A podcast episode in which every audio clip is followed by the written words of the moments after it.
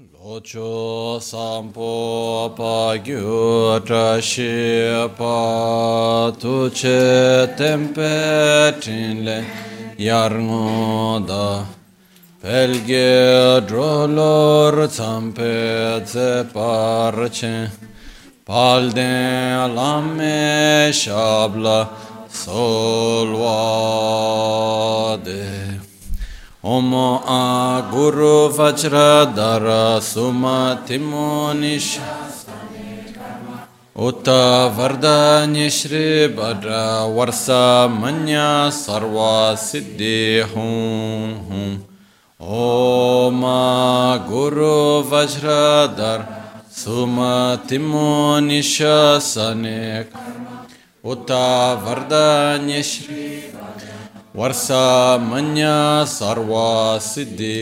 Om Guru Vajradar Sumatimo Nishasane Karma Uta Varda Nishri Badra Varsa manya sarva siddhi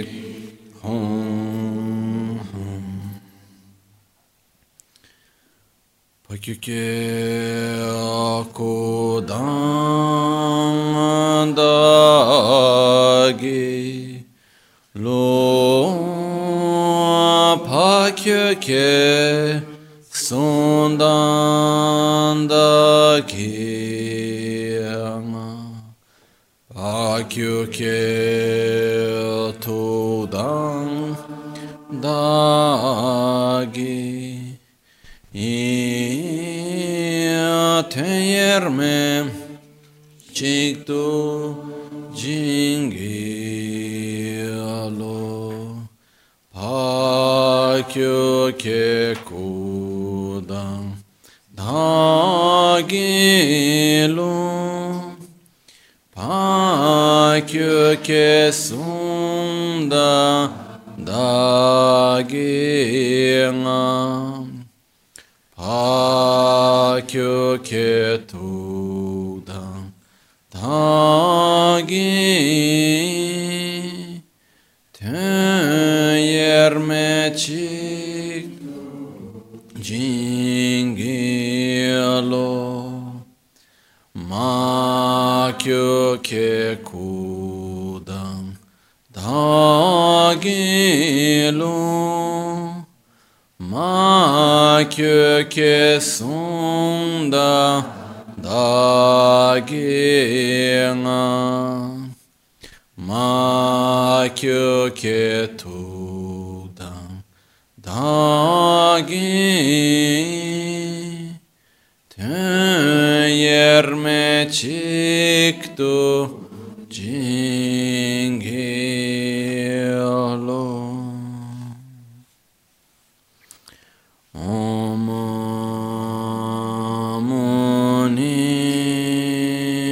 Muni Maha Muni Shakya Muni Swaha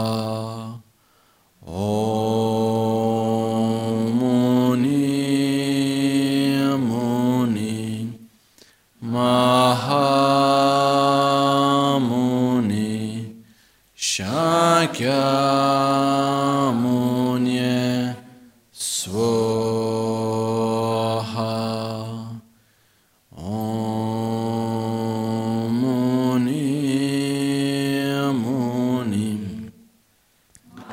Mahamuni Shakyamuni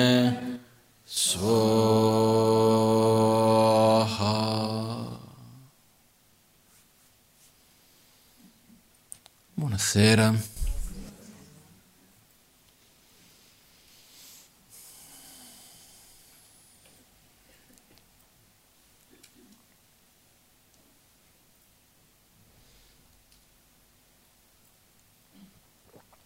Oggi volevo condividere con voi alcuni pensieri riguarda un argomento che personalmente ci tengo molto a cuore. Non è un argomento necessariamente facile, però in realtà neanche difficile. Solo che certe volte noi cerchiamo di complicare le cose per capirle. Le cose troppo semplici facciamo fatica a capirle, specialmente quando ci aspettiamo che siano difficili. Quando c'è una cosa che noi crediamo che sia difficile, però in realtà è semplice, quando la vediamo semplice diciamo no, non può essere così, deve essere diverso, no? E questo è un argomento che molto spesso viene visto come una cosa difficile, lo è difficile, però è semplice. E volevo affrontarlo brevemente con voi, qualche riflessione.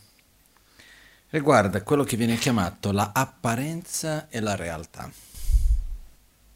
no? E c'è una poesia che ho letto un po' di tempo fa, che mi ha colpito tantissimo, mi ha fatto riflettere tanto, mi è piaciuto molto. Una poesia scritta in tibetano, e il tibetano è una lingua che ha tutta una parte poetica eccetera molto sviluppata. In realtà io non ho mai avuto l'opportunità di studiarla, ma ci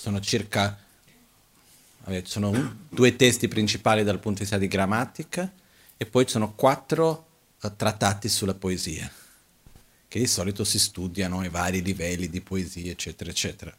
Io non ho mai avuto l'opportunità di studiare nessuno di questi. E c'è uno dei modi più elevati di scrivere poesia, è quelli che vengono chiamati tradotti come anche i quadrati magici. Qualcuno avrà già visto questo. È una poesia che viene divisa fra vari quadratini. All'interno di ogni quadrato c'è una sillaba, che in tibetano una sillaba rappresenta anche una parola, in tanti casi. E queste poesie possono essere letti linea riga per riga, o uno può leggerli in diagonale, da sopra a sotto, in diverse direzioni, no? E quindi fanno questo, che c'hanno anche significati nascosti, a secondo della direzione in cui tu leggi, come lo vai a leggere, cambia il significato. Io ho sempre ammirato queste poesie, però non le ho mai capite. Per dire la verità, ogni volta che ho preso una di queste ho cominciato a provarci un po' a capirle, e dopo ho detto, ma qualcuno li capirà veramente? Immagino di sì, no? In Tibet molto spesso all'entrata dei monasteri fuori c'è una di queste poesie scritte. Però ho visto una di queste che l'ho capita subito, perché era estremamente semplice, no? Di solito c'hanno, non lo so, almeno 9x9 come quadrati. Questa qua c'aveva 3x3, più semplici. Quindi erano 3 parole per 3 parole, no? Però è una delle poesie più belle, più profonde in questo senso che ho mai visto. Scritta da un maestro chiamato Zemey Rinpoche. Zemey Rinpoche è stato maestro anche della Maganchen, discepolo di Kyrgyzstan Dorje Chang, quindi il principale maestro della Maganchen. E questa poesia dice così, in tibetano è Nang Yang Tong e Den Yang Zun. Immaginiamo che sono 9 quadratini. Okay? Quindi nelle 4 estremità abbiamo scritto apparenza, nell'altra estremità abbiamo scritto vacuità, poi sotto abbiamo scritto reale, e sotto falso. E poi in mezzo, nelle altre 4 posizioni che rimangono, 5 posizioni che c'è anche in mezzo, c'è scritto yang in tibetano, che tradotto sarebbe qualcosa come ed è comunque. In tibetano c'è questa bellezza che con poche sillabe si può dire tanto, no? Quindi yang si tende a dire, tradurre come qualcosa ed è comunque. Quindi appare è apparenza, appare ed è comunque vuoto. Sotto c'è è vero ed è comunque falso. E uno può leggere anche all'opposto, è falso ed è comunque vero, è vero ed è comunque vuoto, è vuoto ed è comunque vero, appare ed è comunque falso, è falso e comunque appare. Ok? Adesso, che cosa vuol dire questo? È un semplice gioco di parole? Qual è il significato che c'è dietro? Ci sono tantissimi modi di comprenderlo. Cerchiamo di vedere partire da quelli più semplici, magari che hanno più a che fare con la nostra realtà quotidiana, no? Quando noi vediamo le cose, grazie. Quando noi vediamo le cose nella nostra quotidianità, no? Qua approfitto, ve lo scrivo anche. Quando noi vediamo le cose nella nostra quotidianità, ciò che noi vediamo, ciò che appare a noi, secondo noi è vero o è falso? Adesso, senza filosofare. È vero, no? Lo sto vedendo. Ok? Adesso, il modo in cui, perciò la realtà che noi viviamo, che noi percepiamo, esiste, giusto? C'è. No? C'è quella famosa frase di un... adesso non mi ricordo se era di Lao Tse, di chi era, un saggio cinese, adesso non mi ricordo chi era, che diceva: non so se sono un essere umano a sognare che sono una farfalla o una farfalla a sognare che sono un essere umano, no? Per me è molto molto chiaro che la realtà esiste. Perciò è vero. L'apparenza c'è e l'apparenza è vera, perché adesso se noi dividiamo un attimino questo... Adesso faccio una cosa fatta male, però nella quale comunque si capisce qualcosa, ok? Appare c'è doppia P o no? In Brasile da doppia non abbiamo, eh?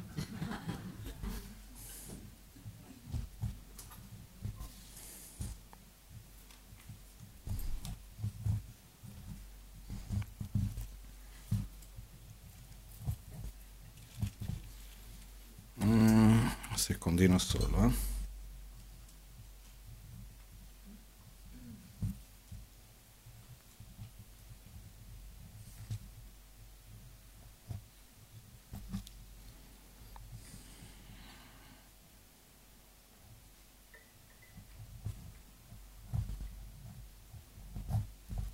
Credo che sia corretto.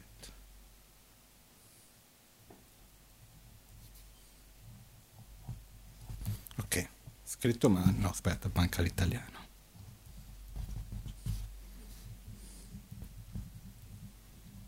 Ok, adesso qua un'idea. Comunque, riuscite a vedere? Ok? Quindi, vabbè, abbiamo qua, appare. Qua è yang in tibetano, che vuol dire ed è comunque vero. Quindi ciò che appare è vero. Giusto? Quindi questa qua appare ed è comunque vero. È vero ed è comunque falso. Che cosa vuol dire questo? Partiamo un pezzettino alla volta, no? Appare ed è vero. Questo che cosa vuol dire? Che la realtà nella quale noi viviamo, che noi percepiamo, esiste. Questo è un punto di partenza fondamentale, perché c'è il pericolo, quando si va a analizzare apparenze e realtà, di arrivare al nichilismo che non esiste nulla. Quindi l'apparenza è falsa, perché anche qua detto appare ed è comunque falso, no? Se noi vediamo ancora una volta, appare ed è comunque falso, ok? Però è falso, però è comunque vero. Che cosa vuol dire questo? Quando noi diciamo appare ed è comunque falso, c'è il pericolo di cadere nell'idea che quindi nulla esiste. Però no, la realtà che noi viviamo esiste. Io posso toccare, ascoltare, vedere, la realtà c'è. Però la realtà come avviene? Come viene percepita? Come viene ad esistere? Prendiamo un esempio molto semplice che a me mi ha sempre fatto riflettere bene. Quando sentiamo un suono, ok? Riusciamo tutti a sentire questo suono. In realtà la percezione di questa realtà avviene tramite l'unione di, chiamiamo, 3 più 1. Sono principalmente prima tre cose sono necessarie perché io possa percepire questo suono e quindi sperimentare questa realtà. E quindi dire è vero, c'è il suono. C'è bisogno che ci sia il suono, ossia la vibrazione dell'aria, vibrazione nell'aria, no? c'è bisogno che io abbia il potere sensoriale che riesce a, quindi l'udito, perché se io chiudo l'udito non lascio entrare quella vibrazione nell'aria, non riesco a sentire quel suono, quindi ho bisogno che il mio potere sensoriale, i miei sensi siano attivi, siano presenti, e c'è la coscienza sensoriale. No, in tibetano viene chiamato Yul Wang Namshe, quindi io ho l'oggetto, quindi la vibrazione nell'aria, il potere sensoriale, l'udito, e poi ho la coscienza uditiva, che è la parte del nostro cervello che prende quell'informazione che arriva all'udito e lo trasforma in una percezione sonora. Chiaro? Questa è una parte di quello che ci permette di percepire la realtà. Oltre questo, in un modo è praticamente immediato. Ogni volta che percepiamo qualunque oggetto sensoriale, subito anche abbiamo il discernimento. Il discernimento è la parte della nostra mente che va a dire questo è il suono di una campana. È bello? Non mi piace? Non mi piace? Questo è questo, che automaticamente ci fa collegare con delle emozioni del passato. Se io ho avuto una situazione di molta paura durante quella sensazione, quando ho sentito per le prime volte questo suono, quando ritorno a sentire questo suono, mi ritorna la paura. Ok? Quindi quello che succede quando noi percepiamo un oggetto sensoriale, viene il discernimento, che quel discernimento porta con sé tutto un suo bagaglio, perché è un po', se noi facessimo un esempio, un po' da una metafora moderna, sarebbe un po' come se avessimo un database interno di esperienze, conoscenze, concetti, eccetera. Arriva l'informazione dal nostro sensore, che sono i nostri occhi, il nostro dito, eccetera, che elabora quello e va a fare una ricerca nelle nostre database interne, delle nostre esperienze, per dire che cosa è quella cosa lì. Devo avvicinarmi, devo allontanarmi, non fa, sono indifferenti. E sulla base di quello andiamo a reagire e a relazionarci con la realtà. Chiaro fin qui? Ok? Quindi che cosa succede? Quando io ascolto il suono che io ascolto, che io sento in questo momento, il suono che ognuno di voi sente, senza analizzare, senza filosofare, stiamo sentendo lo stesso suono o no? Non è che io suono una campana per ognuno, giusto? No? Se ci mettiamo ad analizzare, sentiamo lo stesso suono o no? Prima parte per analizzare.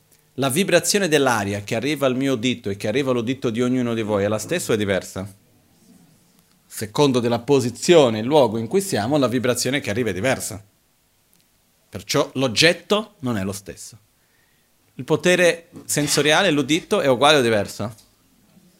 Diverso. La coscienza uditiva è uguale o diversa? Il valore che andiamo ad attribuire tramite il discernimento è uguale o diverso? Perciò la realtà che io percepisco mentre sento la campana e la realtà che ognuno di voi percepisce di questo stesso oggetto è uguale o diversa?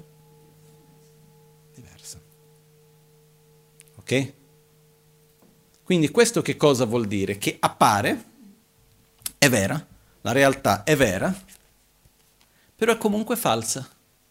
Perché? Perché non esiste così come appare. Appare ed è comunque falsa. Perché questo? Perché appare come se esistesse in un modo uguale per tutti, quando che in realtà non è così. Ok? Perciò quello che succede è che quando noi percepiamo la realtà, noi di solito non siamo consapevoli che la esperienza della realtà, ossia la realtà, esiste in dipendenza reciproca, mutua dipendenza fra l'oggetto di percezione e l'osservatore. L'esempio che viene dato è quello di dire: prendiamo due sedie, ok? Sono l'esempio antico in Tibet sono le montagne, diciamo le sedie, per non dire i palazzi. Prendiamo le sedie, siamo seduti su una sedia. Quella sedia è questa sedia. La sedia che c'è davanti a me, cos'è? Quella sedia. Mi alzo da questa sedia e mi siedo in quella sedia. Quella è diventata questa, e questa è diventata quella. Questa e quella esistono in dipendenza reciproca. Senza l'altra, senza quella non esiste questa, senza questa non esiste quella. Ok? Grande e piccolo. Che cosa determina se una cosa è grande o se una cosa è piccola? Un'altra di riferimento. Ok? Esiste un grande assoluto, che è un grande che è grande, qualcosa che è grande in sé per sé, indipendentemente da qualunque altra cosa? No. Una delle cose di cui ho già detto tante volte di questo, che mi ha fatto proprio aprire la mente, mi ha fatto riflettere tantissimo, quel termine in inglese che si dice mind blowing, no? Che è stata una volta, tornando da qua dagli insegnamenti di Milano, ero in macchina tornando verso Albagnano e ho cominciato a riflettere su questo concetto dell'infinitesimo, no? Che è la differenza che c'è fra infinito e infinitesimo. L'infinito è quando si espande, quindi si moltiplica, si espande, e a principio se noi cominciamo a espandere, no? Io quando ho riflettuto su questo, ma guardavo la mia unghia e dicevo, se vado, quanto posso espandere esternamente? A principio infinito. Ma se comincio a dividere, e qua uso una parola che non esiste, però passa bene l'idea, se vado a inspandere, no? Se vado a dividere, quanto posso andare? Quanto posso dividere? Infinito. Infinito fuori, infinito dentro, qual è più grande? Uguale, no? E in quei giorni lì, una bambina, che avrà avuto intorno ai 9 anni, così, che si chiama Tara, era lì ad Albagnano e mi ha fatto una domanda. Le ha detto, ma cos'è più grande, il passato o il futuro? Dove c'è più tempo, nel passato o nel futuro? No? Io ho fatto la domanda dietro, ok, il passato è infinito, il futuro è infinito. Quale dei due è più grandi? Uguali. Infinito è uguale. Un infinito non può essere più grande dell'altro. Ok? Quindi se io vedo che dividendo lo spazio che c'è all'interno della mia unghia posso dividere all'infinito, e se espando posso espandere all'infinito, dove c'è più spazio? Fuori dalla mia unghia o dentro la mia unghia? È uguale, è assurdamente uguale. Perché assurdamente? Perché esce un po' dal nostro paradigma. Ok? Perché dal nostro modo di percepire le cose, anche le misure, grande, piccolo, lungo, breve, sono oggettivi. Ok? 100 anni, è tanto o è poco? In realtà dipende. No? Questo mi fa ricordare, avevo letto una volta, che avevano fatto in questi tempi dove cerchiamo di fare tutto più veloce, uno di questi scienziati, chiamiamo così pazzi, hanno fatto un orologio mega costoso in mezzo al deserto che suonava una volta ogni 1000 anni, no? Per parlare della relatività del tempo, no? Comunque, al di là di questo, quello che accade che cos'è? Nella nostra percezione naturale, senza analizzare, il grande, il piccolo, il lungo, il corto, il breve, il lungo nel tempo, noi li vediamo come realtà oggettive o soggettive? Oggettive. Noi li vediamo che il grande è grande, il piccolo è piccolo. Ok? Però quello che succede che cos'è? Il grande in realtà non esiste indipendentemente dal piccolo, il piccolo non esiste indipendentemente dal grande, così come qualunque cosa, il lungo e il corto, ci sono migliaia di cose che sono così. E una delle cose che è anche così è l'oggetto di percezione e l'osservatore. Faccio un esempio. Ritorniamo al suono. Okay?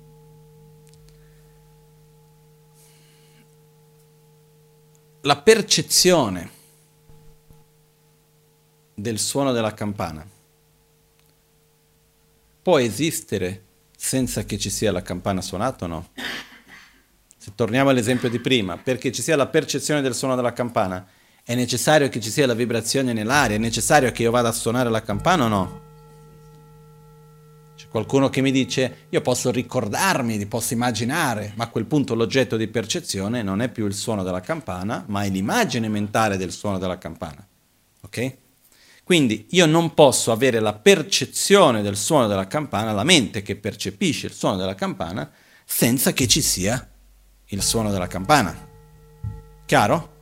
Quindi la realtà interna, mente che percepisce il suono della campana, non può esistere senza la realtà esterna, vibrazioni nell'aria del suono della campana. Chiaro questo? Però, cosa succede se io suono la campana? Ma da parte mia manca il potere sensoriale, manca la coscienza uditiva. Percepisco quella realtà o no? No. Io sono capace di percepire il suono della campana indipendentemente dalla mia mente? No.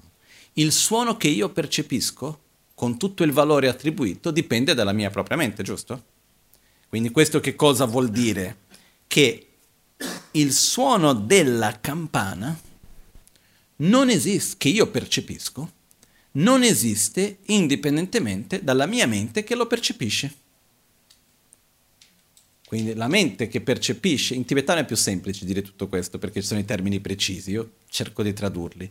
Però la mente, la mia mente che percepisce il suono della campana non esiste senza che ci sia il suono della campana, però il suono della campana a sua volta non esiste senza che ci sia la mente che lo percepisce. Caso contrario sarebbe vibrazione nell'aria. Non so se è chiaro questo. Perché il fatto che questo sia suono di campana, che ha tutte le sue altre caratteristiche, che sia bello, piacevole, eccetera, eccetera, e che sia un suono di campana, dipende dalla mia mente che lo percepisce come tale. Quindi il suono di campana esiste in dipendenza dalla mente che lo percepisce. Però la mente che lo percepisce esiste in dipendenza di che cosa?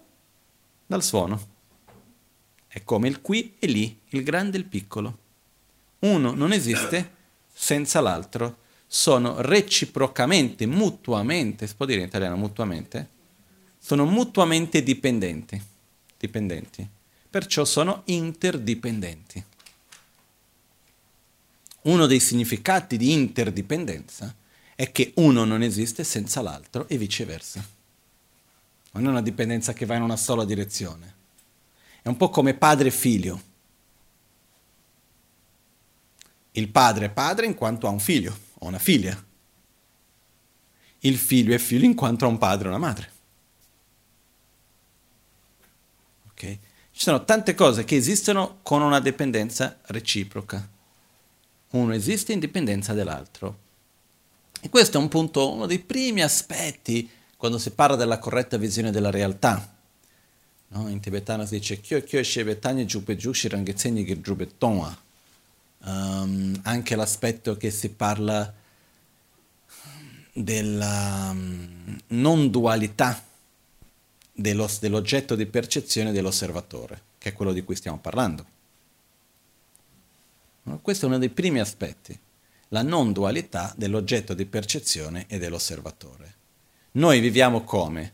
Io osservo la realtà. C'è il suono e ci sono io che lo percepisco e lo interpreto in un modo diverso. E anche qui, quando noi abbiamo l'idea che ognuno di noi ha una percezione diversa del suono, che abbiamo appena detto prima, qual è la nostra idea, in realtà?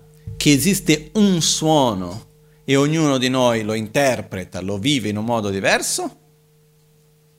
O che ognuno di noi ha un suono diverso che percepisce? La nostra tendenza è che c'è una realtà, che è reale, alla quale ognuno di noi ha la nostra interpretazione. No.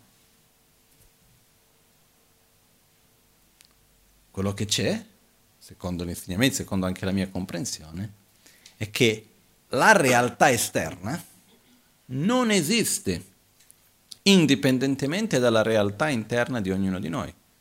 E la nostra realtà interna non esiste indipendentemente dalla realtà esterna che percepiamo. Cercate di avere un pensiero, un ricordo, qualunque cosa che non sia legato con un aspetto della realtà esterna. Cercate di avere un pensiero che sia solo mente, che non c'entri niente con gli oggetti di percezione, che sia una cosa solamente interna, che non abbia un collegamento con un oggetto di percezione esterno.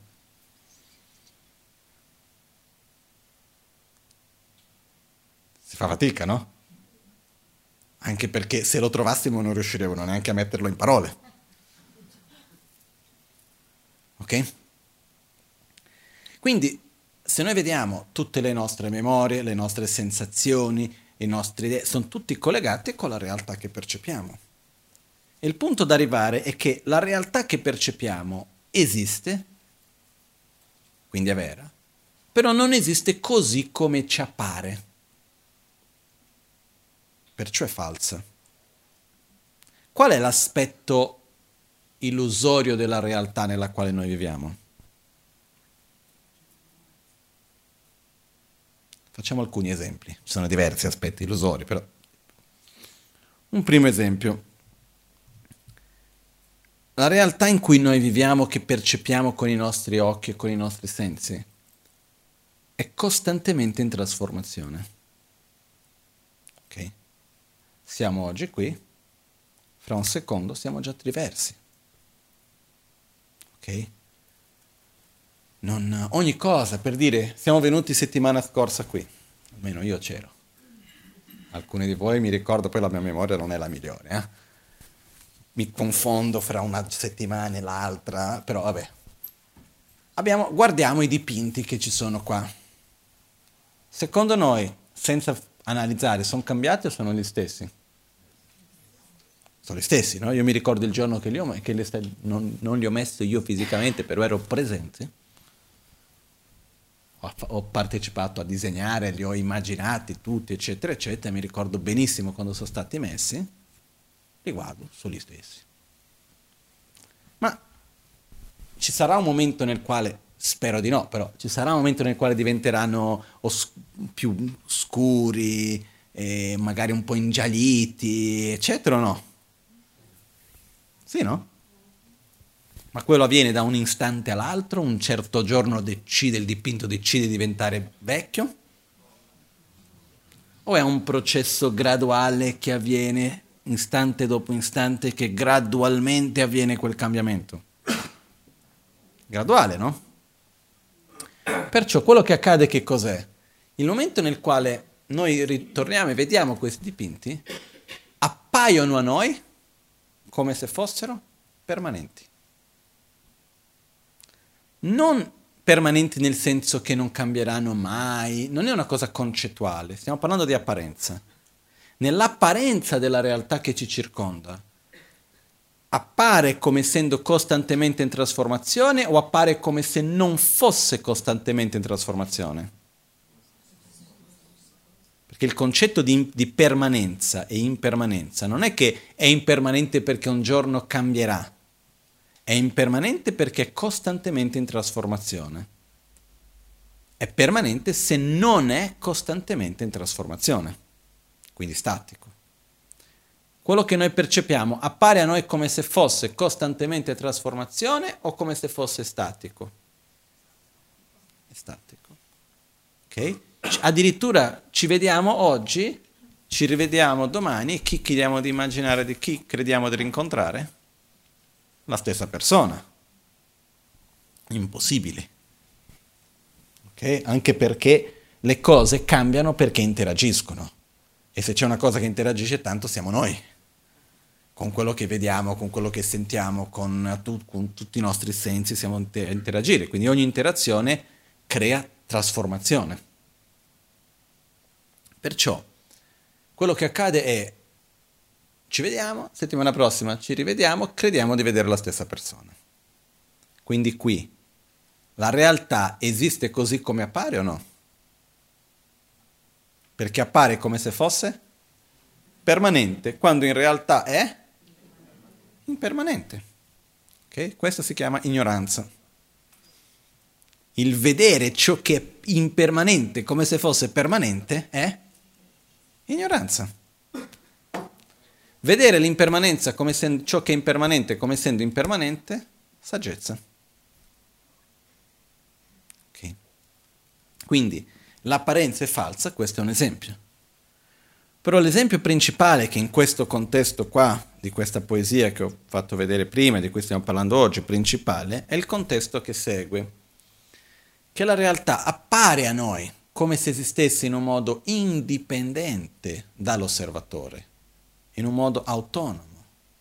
Noi quando vediamo un'altra persona, adesso, in questo momento che ci stiamo vedendo uno agli altri, noi, quello che vediamo esiste o no? Sì. Ma dipende da me quello che l'altro che vedo o no? No. Mica ti ho fatto io.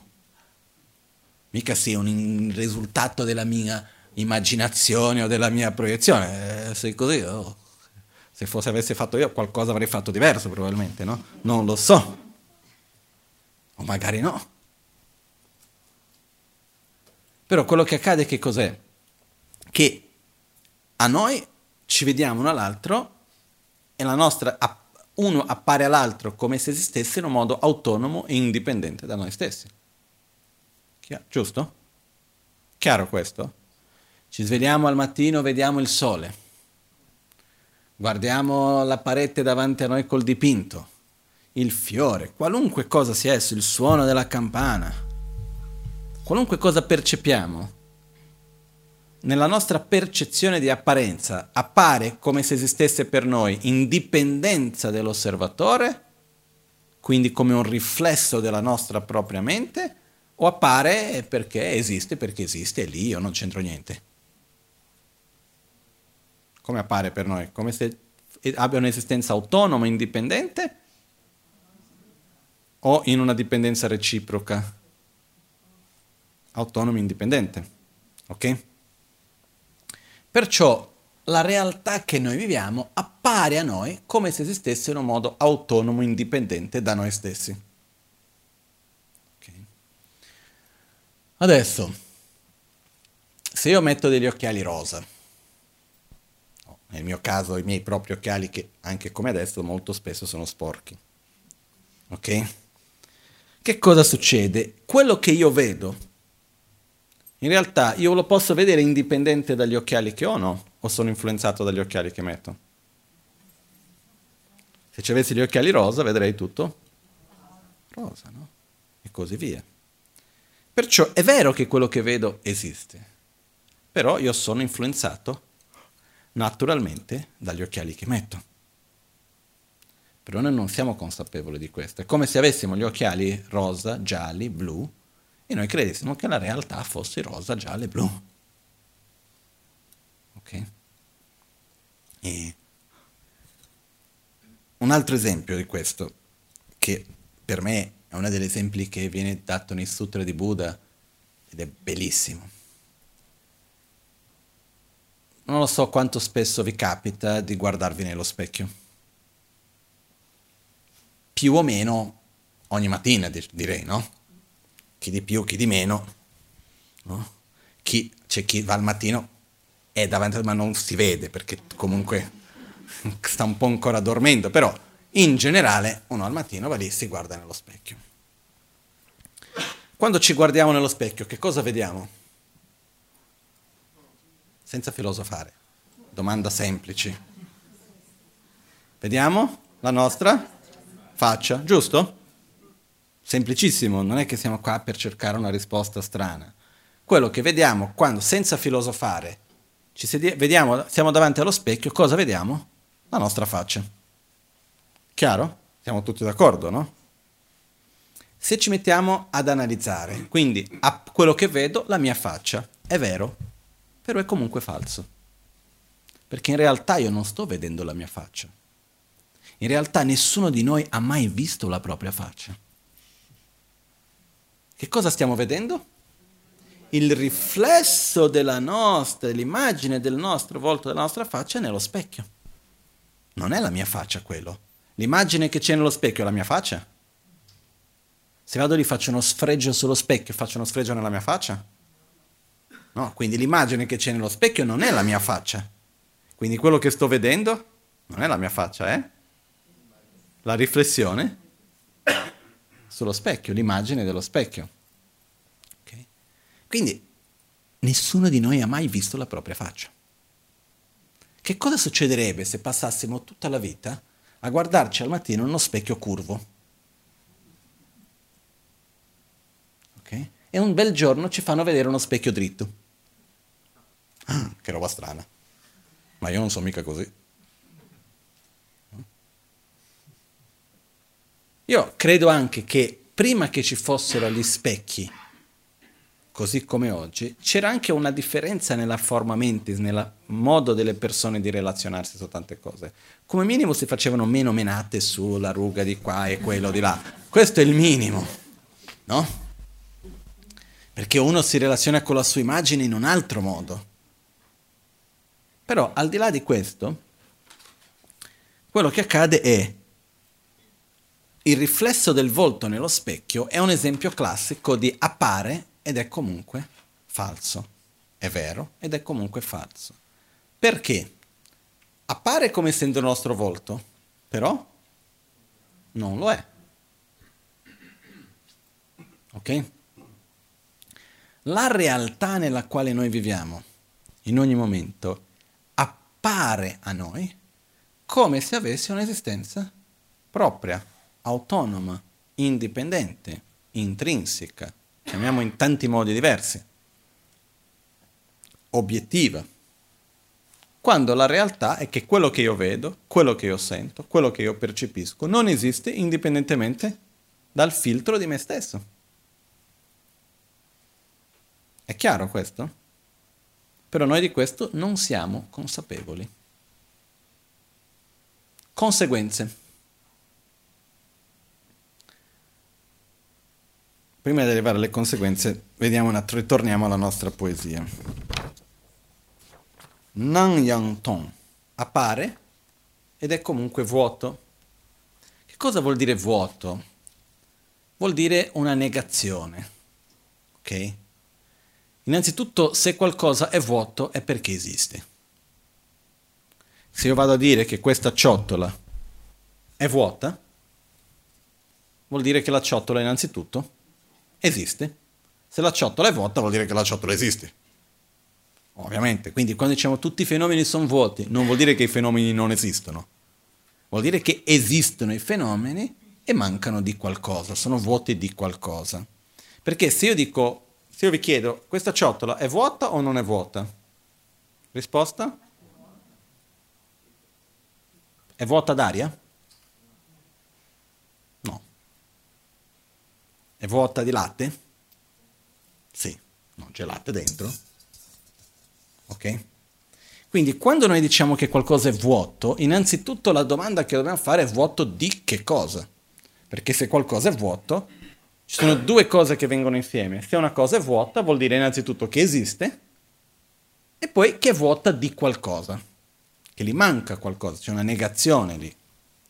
Perciò, quando noi diciamo che la realtà appare, i fiori appaiono e sono comunque vuoti, la realtà appare ed è comunque vuota, questo vuol dire innanzitutto vuoto, vuol dire che la realtà che appare esiste, però che è vuota di qualcosa, quindi che manca qualcosa in quella realtà che appare. E che cos'è che manca? Manca di una realtà che sia così come appare. Manca di una realtà propria, autonoma, indipendente. Anche se appare come se fosse di esistenza autonoma, intrinseca, indipendente, in realtà non è così. Quindi appare, però è comunque vuoto. Vuoto di che cosa? Di esistenza autonoma, indipendente, intrinseca, così come appare. Non so se è chiaro questo. Ok? Perciò appare ed è comunque vuoto. È vuoto, però è comunque vero. Non è perché è vuoto che non esiste. È proprio perché è vuoto che esiste. È proprio perché non esiste in un modo autonomo, indipendente, intrinseco e quindi interdipendente che esiste. Perciò se noi prendiamo questa poesia, la leggiamo nelle varie direzioni, ci portano tutte le varie punti di vista e sottilezze sulla corretta visione della realtà. Perciò abbiamo appare ed è comunque vuoto, ossia ciò che io percepisco esiste, la realtà è ad appare, però non esiste così come appare, perché è vuota di un'esistenza autonoma, indipendente, così come appare. Perciò è vuota della natura di vacuità, però questo è vuota, però comunque è vera. È vera ed è comunque falsa. Perché? Perché non è così come appare per me.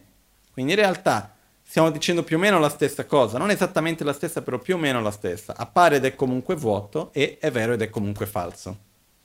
Per quello che si possono anche andare in diagonale. Appare ed è comunque falso, è vero ed è comunque vuoto, giusto? Sì. E possiamo andare nelle varie direzioni, ok? Perciò quello che accade è anche questo. Appare ed è comunque vero, quindi non è perché apparenza che sia falso, ok? È vuoto ed è comunque falso. Questo vuol dire che è anche vero che non sia di esistenza intrinseca, è vuoto di un'esistenza autonoma, e però non è reale.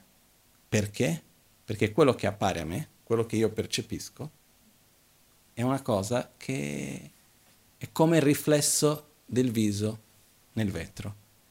Il riflesso del viso nello specchio esiste o no? Sì. Però il viso nello specchio esiste o no? No. Questo è. Quindi il riflesso del viso esiste, il viso lì non esiste. Adesso vediamo un pochettino le conseguenze di questo nella nostra realtà. Cerchiamo di venire un pochettino, perché qualcuno mi può dire bellissimo, tutto, difficile, quel che sia, che cosa ne c'entro io con tutto questo, no? Nella nostra vita abbiamo due principali tipi di energie, che è la attrazione e la avversione. Abbiamo parlato di questo, mi sa, settimana scorsa, se non mi sbaglio, o la settimana prima, adesso io mi confondo un po'. Settimana scorsa abbiamo parlato dell'aspetto di equilibrio, mi sa. Quindi qualche settimana prima abbiamo parlato dell'aspetto di queste due principali energie che abbiamo, attrazione e avversione, no? Yin e Yang. Possiamo chiamare in tanti modi diversi, energia maschile, femminile, giorno, notte, sono 1000 modi diversi di chiamarle. Fatto sta che nella nostra vita ci sono due principali forze che determinano ogni nostra azione. È la forza di attrazione e di avversione, quindi di avvicinare e di allontanare. E se noi andiamo ad osservare, gran parte di tutti i nostri pensieri, delle nostre azioni, di corpo, di parole, di mente, seguono queste due forze, o di attrarre qualcosa, o di allontanare qualcosa. Poi c'è la terza forza, che è quella della indifferenza o della neutralità. Ok? E sulla base di queste due forze, quando vengono unite alla nostra ignoranza, si manifestano in quello che viene chiamato, perché queste due forze, scusate un attimo, queste due forze, i Buddha hanno queste due forze. Qualunque essere vivo funziona sulla base di queste tre forze in realtà, attrazione, avversione, neutralità. Ok? E in sé per sé non sono né positive né negative. Le qualità più importanti che abbiamo nel sentiero verso l'illuminazione fa parte dell'attrazione. La voglia di diventare un Buddha per aiutare gli altri, bodhicitta. La voglia di eliminare la sofferenza che tutto permea. Avversione, in questo senso, di eliminare. Questo è la rinuncia. Stiamo parlando di qualità molto importanti che si basano su queste due forze. Quando queste due forze vengono unite alla ignoranza, l'ignoranza qual è? Di aggrapparsi alla realtà in un modo diverso di ciò che la realtà è, ossia la realtà appare a me come essendo di esistenza indipendente e io credo. Ok? Quindi che cosa succede con questo? Quando si uniscono quindi la ignoranza con queste due forze, si manifesta desiderio e avversione rabbia. Attaccamento, desiderio, avversione rabbia. Che poi sono quelli tramite il quale noi andiamo ad agire, che vanno a generare la sofferenza. Cerchiamo di vedere un attimino il meccanismo di queste due attitudini. Quando noi abbiamo desiderio, ok? Quando vogliamo tanto qualcosa, io voglio tanto l'acqua perché l'acqua mi farà felice, perché io so che l'acqua mi fa sentire bene, io voglio tanto l'acqua. Quando c'è desiderio, o attaccamento di qualcosa che abbiamo già, lo stesso. L'oggetto di desiderio, in questo caso l'acqua, come noi lo vediamo? Come qualcosa che esiste in un modo autonomo, indipendente da me, e che è intrinsecamente, autonomamente buono e positivo per me? O come qualcosa che fa bene a me perché io lo voglio e quindi c'è un'interdipendenza del valore che attribuisco e perciò io lo vedo come una cosa che mi fa bene? È un oggetto di desiderio in sé per sé o perché io attribuisco quel valore? In sé per sé. E quando c'è la rabbia, l'oggetto di avversione, come lo viviamo? Come una cosa che esiste in quanto oggetto di avversione, quindi come causa di sofferenza, perché la rabbia è l'attitudine di voler allontanare, distruggere, eliminare, annichilare ciò che noi riteniamo che siano cause della nostra sofferenza. Ok? Quindi questa cosa mi fa soffrire, io non voglio soffrire, voglio eliminare quello. Quando uno si arrabbia, l'oggetto come causa di sofferenza, quindi l'oggetto di rabbia, viene vissuto come una cosa che è oggetto di rabbia perché io attribuisco questo significato in un modo interdipendente, eccetera, eccetera, o è oggetto di rabbia in un modo autonomo, indipendente, totalmente suo? Autonomo, ok? Perciò che cosa succede? Che facciamo un esempio e poi ritorniamo su questo punto. Ritorniamo al primo esempio di oggi, il suono della campana. Sento il suono della campana e non so come sia per ognuno, però a me mi piace. Ok? Sento questo suono, è un suono piacevole, finisce il suono. Qual è la sensazione che abbiamo avuto quando abbiamo sentito il suono? Piacere, sofferenza o indifferenza? Diciamo che sia stato piacere. Nel momento nel quale sentiamo qualcosa che sia piacevole, quella sensazione di piacere, naturalmente andiamo a generare verso quella situazione, sensazione di piacere, un'attitudine che è attrazione, avversione o indifferenza. Cosa abbiamo? Attrazione. A che cosa andiamo a collegare quell'attrazione? All'oggetto. Perché ho la sensazione di piacere? Perché ascolto un bel suono. Quindi se voglio ritornare a quella sensazione di piacere, cosa devo fare? Suonare il suono un'altra volta. Ok? Io non prendo in considerazione il contesto, il mio stato interiore, il valore, il mio oggetto, il mio potere sensoriale, la mia coscienza, il valore che attribuisco. Che prima abbiamo visto che l'esperienza di sentire il suono dipende da tante cose. Però noi quando generiamo attaccamento a una cosa a una sensazione piacevole, a che cosa andiamo a collegarla? All'oggetto. Quindi quell'oggetto mi fa sentire bene. Lo suono, lo sto lì, ah, che bello, a un certo punto qualcuno lo ferma. Che sentimento ho verso chi l'ha fermato? Attrazione, avversione, indifferenza? Avversione. E se invece voglio ritornare a quella sensazione di piacere, a che cosa ho attrazione? All'oggetto, il suono. Quell'attrazione in che cosa si trasforma? Desiderio. Quando riesco a ottenerlo, attaccamento. Paura di non ottenerlo. E così via. Ok? Se invece sentiamo un suono che non ci piace, cerco di fare uno, magari a qualcuno piace, a me no, però non lo so. faccio un suono un po' sgradevole, ok? Sensazione un po' sgradevole, no? Devo stare un po' più di tempo per diventare veramente sgradevole, però quello che succede è che uno smette e dice, ah, meno male, ok? Quindi avvicino la mano e dice no. Quindi io voglio evitare quel suono sgradevole. Perché? Perché io riconosco quella sensazione di sofferenza in che cosa? Nel valore che ho attribuito io, nella mia coscienza uditiva, nel mio potere uditivo, poi insieme con il suono, o è il suono? È il suono. Ok? Quindi che cosa succede verso l'oggetto che io vedo come qualcosa che in un modo autonomo, indipendente, è causa della mia sofferenza? Io vado a generare avversione.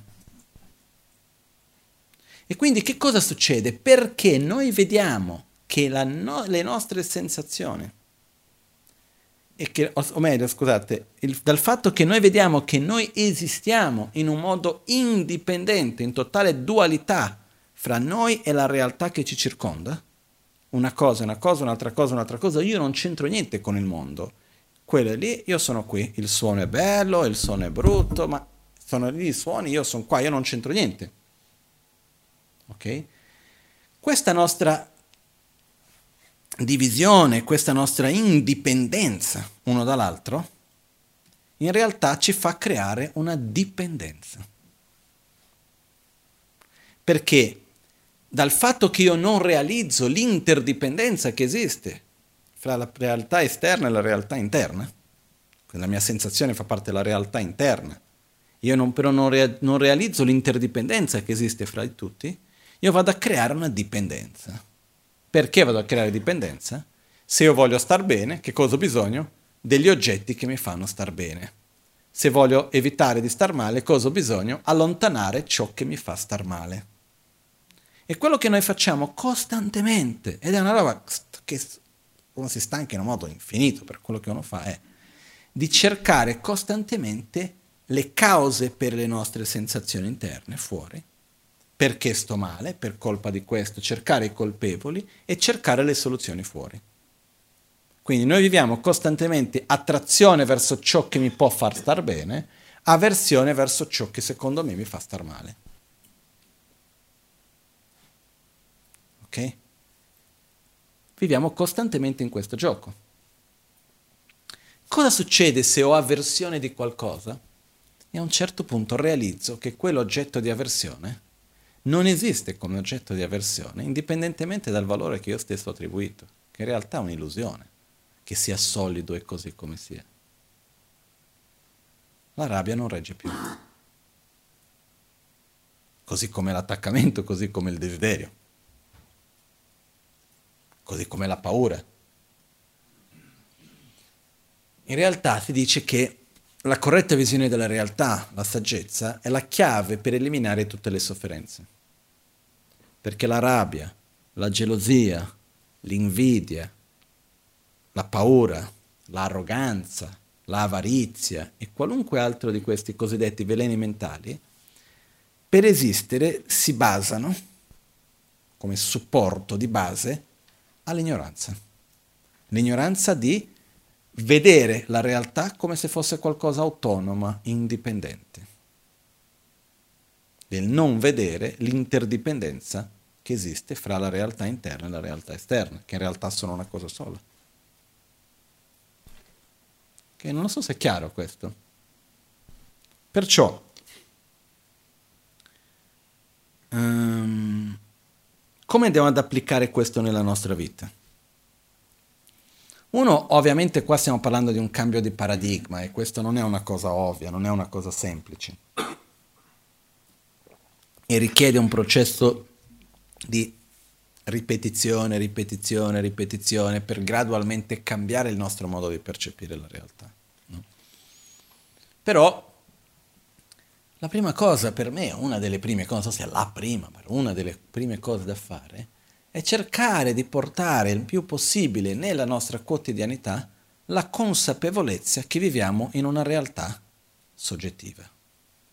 nella quale ciò che io percepisco è vero ed è comunque falso. Quindi cerchiamo un po' di fare questo esercizio. Quando diciamo questa cosa è vera ed è comunque falsa, che cosa vuol dire? Che quello che io percepisco non è l'unico modo in cui quella cosa possa esistere. Anche un'altra percezione è corretta su quello stesso oggetto. O no? Una volta, parlando con un amico su questo argomento, era una persona che era molto arrabbiata con un'altra persona, ma c'era proprio quella cosa che non si poteva neanche nominare l'altro, che già veniva fuori il sangue caldo e una certa reazione sgradevole. Parlando, una volta questa persona mi chiede, mantenendo la calma, dice: ma che cosa vuol dire che quella persona che è vuoto di esistenza intrinseca, no? Cosa vuol dire questo, che non esiste come pare, che è vuoto di esistenza inerente? In che modo mi aiuta questo? No? E io avevo fatto vedere a quella persona un punto di vista diverso di quella stessa situazione. Okay? E la persona mi chiede alla fine: ma qual è quello giusto? Quello che vedo io o quello che vedi te? Come si fa a definire se è vero o non è vero, se l'apparenza è vera o no?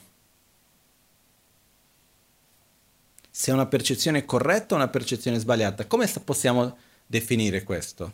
Qual è il parametro di riferimento?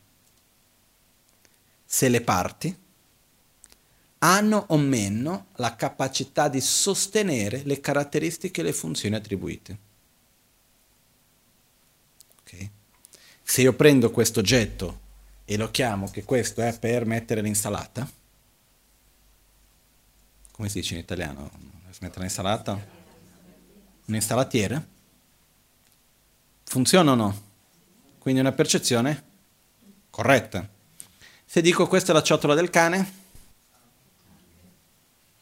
corretta, no?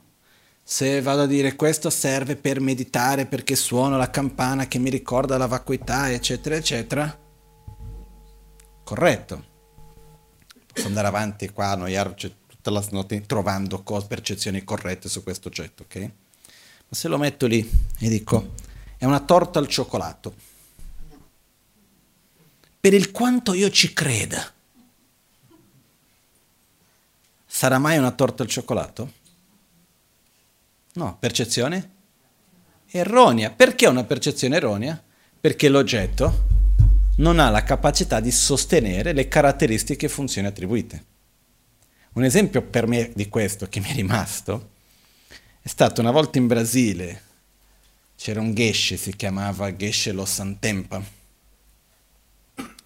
Stiamo parlando del 92, qualcosa del genere. Geshe Lobsang Tenpa in Brasile nel 92. In Brasile non è che tutti al centro in Brasile nel 92 erano tanti abituati con i monaci, lama e cerimonie. E lui va a fare una cerimonia nel centro e aveva bisogno di quello che viene chiamato l'offerta interna. Comunque, al di là di questo, e di solito si usa o un po' di tè nero o un po' di alcol. E quindi lui faceva tanto caldo, lui chiede: mi portate per favore un bicchiere d'acqua e un po' d'alcol? Molto gentilmente gli portano 2 bicchieri, uno con acqua, uno con alcol. L'alcol che avevano usato era la pinga, la grappa, trasparente.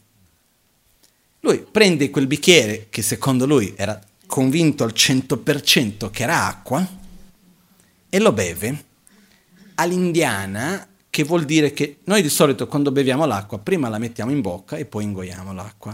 E non so come fanno, sono abituati loro che aprono la gola direttamente, ma quando bevono l'acqua va dritto, non mettono prima in bocca. Lui ha fatto questo con un bicchiere più grande di questo di grappa, no? Che cosa è successo? Percezione erronea.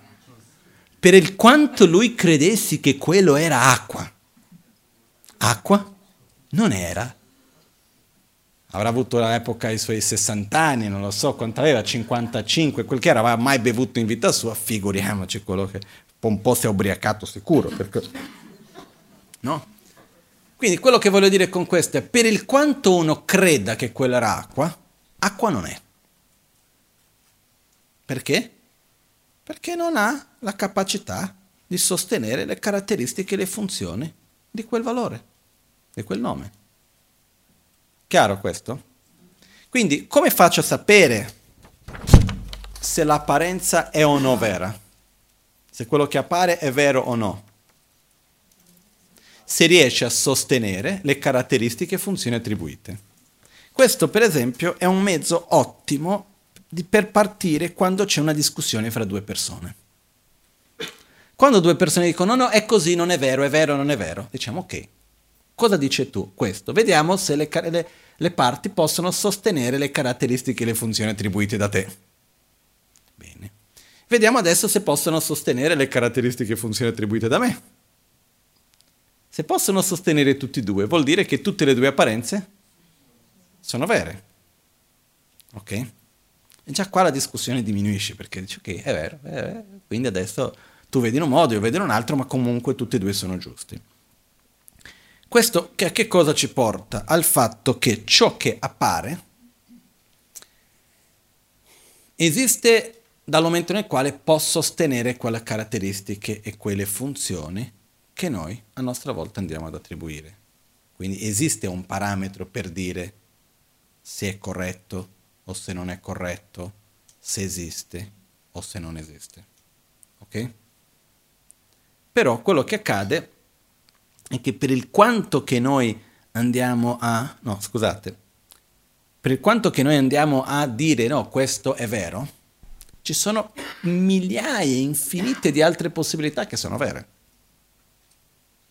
E una volta un amico mi chiese, ma su quella situazione della rabbia che dicevo prima, questa è una percezione, questa è un'altra percezione, ma qual è quella giusta?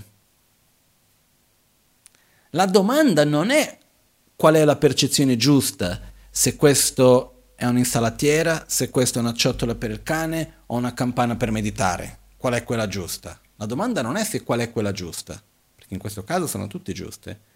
La domanda è, qual è quella che a me serve meglio? Qual è quella che a me è di maggior beneficio? Qual è la visione della realtà che nella mia realtà funziona meglio? Non so se è chiaro questo. Ok? Facciamo un esempio.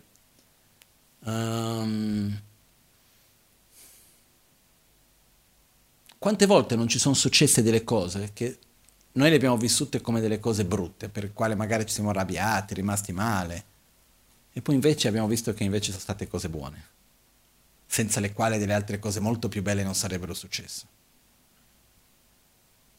Che guardando indietro diciamo meno male che è successo quello. Okay. Quindi se nel momento che qualcosa ci accade e noi più che vedere una brutta cosa, è un'opportunità. È un modo diverso di vedere, però ci fa vivere diversamente. Qual è l'unica differenza che esiste fra un oggetto di rabbia e un oggetto di compassione? Il valore attribuito.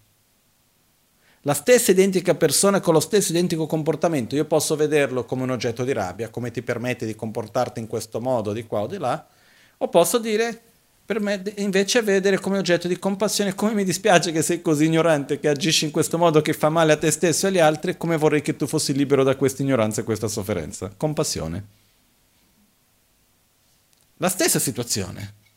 Però a me che cosa mi conviene? Rimanere nella rabbia?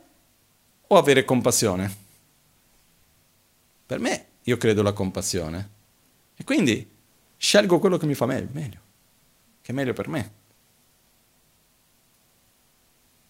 E questo è un punto che per me mi ha aperto tantissimo la mente.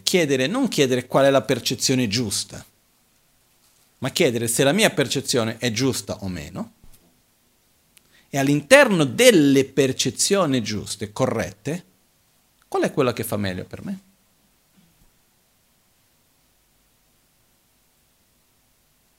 Ok? Perciò, una delle cose che ci può aiutare è quando parliamo, per esempio, dinanzi a quando si discute con un'altra persona, eccetera, non dire questo è così,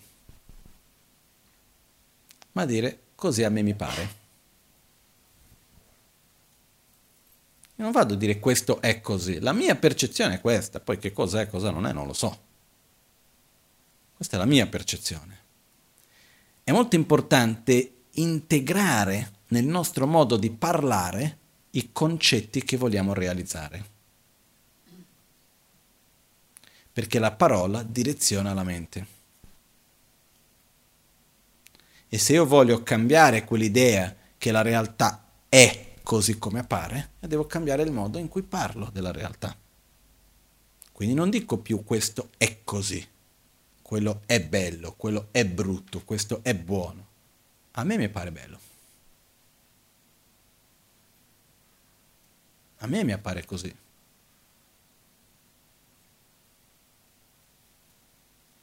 E già con questo, uno, cominciamo a familiarizzarci col concetto dell'interdipendenza. Due, diminuiamo un bel po' di problemi di conflitti.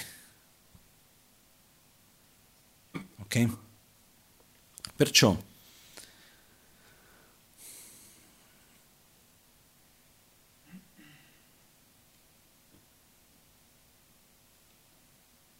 quello che alla fine di questo ci fa vedere è che la realtà esiste, la nostra mente, noi stessi facciamo parte della realtà. Però la parte più potente di questa realtà è l'osservatore. Perché quanto potere abbiamo noi di cambiare il mondo che ci circonda? Pochissimo. Quanto potere abbiamo noi di cambiare il modo in cui noi vediamo e ci relazioniamo col mondo che ci circonda? Totale. Ma non solo questo, aggiungo un'altra cosa ancora prima di concludere. Tutti i conflitti che noi vediamo nel mondo, dalla fame alla povertà, alle malattie, gran parte delle malattie, se prendiamo la visione dentro la medicina tibetana vedremo tutte le malattie, però in generale la sofferenza anche del corpo, tutti principalmente, ma ancora con molta più chiarezza, tutti i conflitti, tutte le guerre, tutti i problemi sociali, eccetera, eccetera, da dove derivano? Dalla mente, dall'egoismo, dall'ignoranza, dall'attaccamento, dalla rabbia, dalla paura, eccetera. Da lì che derivano tutti i conflitti, ma senza pensare agli conflitti internazionali, partiamo dai nostri personali, no? Per me un esempio chiarissimo di questo, prendi due persone, basta una però, va bene anche due, che di solito hanno dei conflitti che riguardano una certa situazione in particolare, perché c'è quella situazione lì che genera conflitto, che uno sta male in quella situazione, eccetera, eccetera, eccetera. A un certo punto si risolve quella situazione, cambia, non c'è più quella situazione. Dopo di poco tempo, che cosa succede? Quelle due persone continuano bene, non c'è più quella situazione, quindi va tutto bene?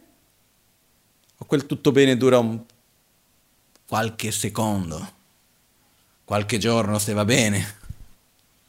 E subito dopo sorge già un'altra insoddisfazione, sorge già un altro conflitto. È quello che accade. L'altro giorno stavo proprio osservando questo. Vedevo una persona che stava molto bene. Dico, che bello, no? Vedere una persona contenta. E comincio a dire, vediamo quanto dura.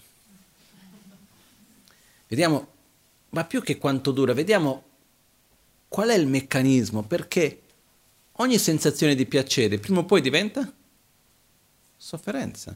E la sofferenza prima o poi diventa piacere. Costantemente siamo in quest'onda, no?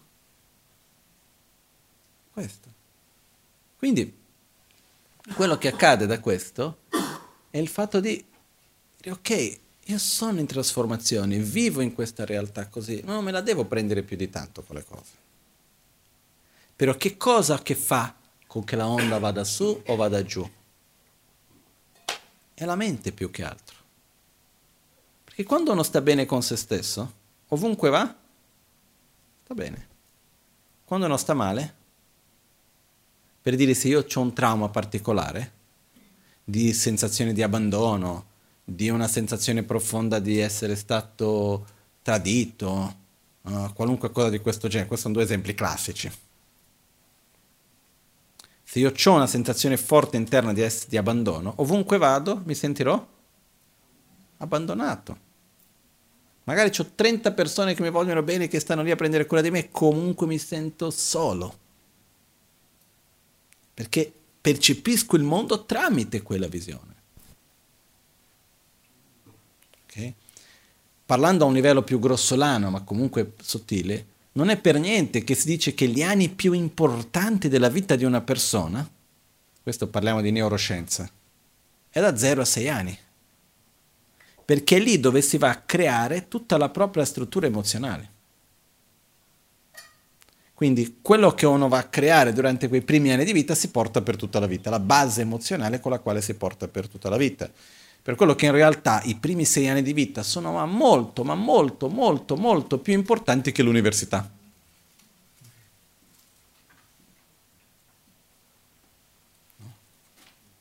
In realtà sono i primi 6 mesi, i più importanti in assoluto, poi ci sono i primi 3 anni, poi gli altri 3 anni ancora. Adesso i dettagli di queste fasi non me li ricordo, però questo è il periodo, no? Quindi anche nella nostra società, se dovremo investire per avere una società migliore, dovremo investire a prendere cura dei neonati e dei bambini piccoli. Perché questo è dove c'è il futuro, no? Questo mi fa ricordare anche in Brasile, c'è una città dove abbiamo un centro di Dharma, a Búzios. Ho conosciuto una scuola, come si dice in Brasile, in portoghese chiamiamo di creche, una scuola materna che va da 0 a 6 anni, mi sa che era quella scuola, dove i bambini passano tutta la giornata. Ed è sponsorizzata più o meno a metà dei costi da un amico, e quindi ho conosciuto, ho visto, eccetera. Erano circa 350 bambini, qualcosa del genere, e sono tutti bambini che vengono da situazioni molto difficili, famiglie molto povere, eccetera eccetera, e loro danno l'educazione livello altissimo, danno da mangiare bene, danno un'ottima educazione dai 0 ai 6 anni. Da 0 a 8, non mi ricordo adesso. Quei bambini lì, anche se dopo essere cresciuti in un contesto del miglior livello che c'è, vanno alla scuola che non si insegna bene, pubblica, eccetera, riescono sempre ad andare bene. Nella gran maggioranza delle volte vanno bene. Se tu prendi quello che è cresciuto male nei primi anni della vita e cerchi di instradarli, è molto più difficile dopo. Quindi, questo per dire che la nostra mente ha un potere enorme nella nostra vita, determinante, e anche nella nostra percezione della realtà. Quindi la realtà non è solo dentro, non è che c'è solo la mente, però la mente è uno dei punti più importanti in assoluto. Quindi, quello che è fondamentale in questo, concludendo, è allenare, direzionare, familiarizzare la mente con aspetti positivi.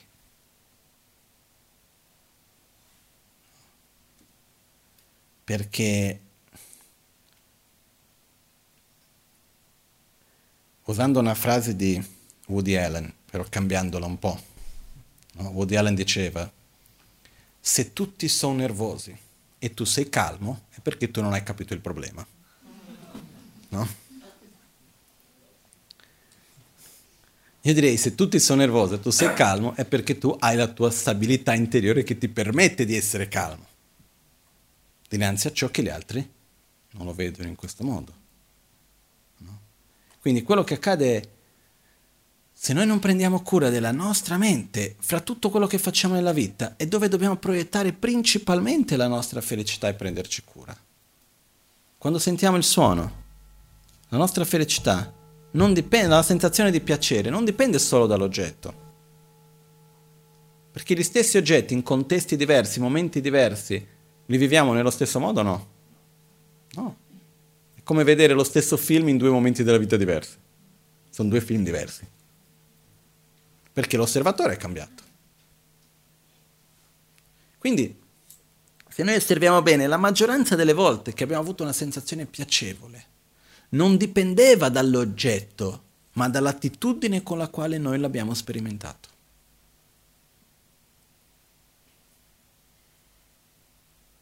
Perciò io vi invito a mettere sforzo, a generare consapevolezza del coltivare il nostro stato interiore di soddisfazione, pacifici, di gioia, di gratitudine, di rispetto, di amore, ciò che poi ci aiuta a far star bene, a stare bene. Questo che è la cosa importante. E voglio solo aggiungere una cosa ancora. Un altro giorno una persona mi ha fatto una domanda su questo, ed è: questo non vuol dire che noi non dobbiamo essere attivi nella società e nel mondo, perché c'è un po' questa idea, da tutto quello che abbiamo visto oggi può passare un po' l'idea, noi buddisti sono passivi, uno è buddista perché tutto nella mente, quindi non vado a cercare di cambiare la società, non vado a cercare di far qualcosa per sistemare una situazione che sta male, perché tanto è tutto nella mente, il karma di ognuno è così, no? No, noi dobbiamo ricordarci che la realtà che noi percepiamo e viviamo è interdipendente, noi interagiamo uno con gli altri. Quindi se c'è una realtà che io percepisco che a me non mi piace, io devo cambiare il mio modo di relazionarmi, ma devo cambiare, devo interagire con quella realtà per cercare di farla essere diversa. Quindi noi dobbiamo fare il possibile per migliorare il mondo in cui viviamo, però nella consapevolezza che il nostro limite è la nostra interazione e che siamo responsabili per ogni azione che compiamo. Però non è che uno deve essere passivo dinanzi al mondo, deve essere attivo, però nella consapevolezza che principalmente dipende da una trasformazione interna. È inutile che io cerco di far vedere una cosa se interiormente non ci credo veramente in quello. Ok? Quindi credo che sia stato abbastanza chiaro, anche se è un argomento abbastanza difficile, che richiede una ripetizione più volte, no? Quindi ritornando al punto di partenza, Nan Yang Tong, Den Yang Zun, appare ed è comunque vuoto, è vero ed è comunque falso, è vuoto ed è comunque vero, appare ed è comunque falso. Ok? Adesso facciamo una breve meditazione insieme.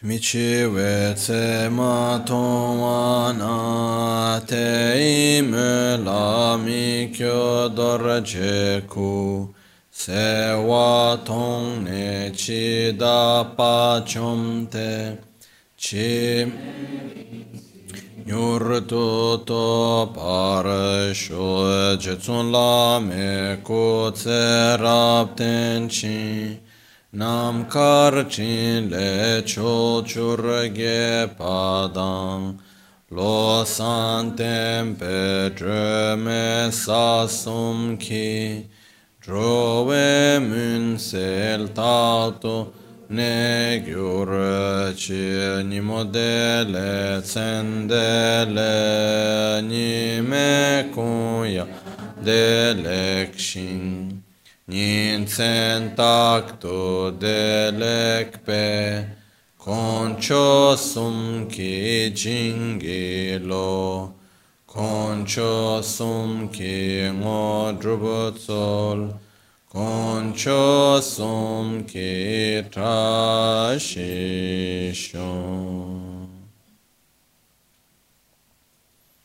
All'alba o al tramonto, di notte o durante il giorno, possano i tre gioielli concederci le loro benedizioni, possano aiutarci ad ottenere tutte le realizzazioni e cospargere il sentiero della nostra vita con molti segni di buon auspicio.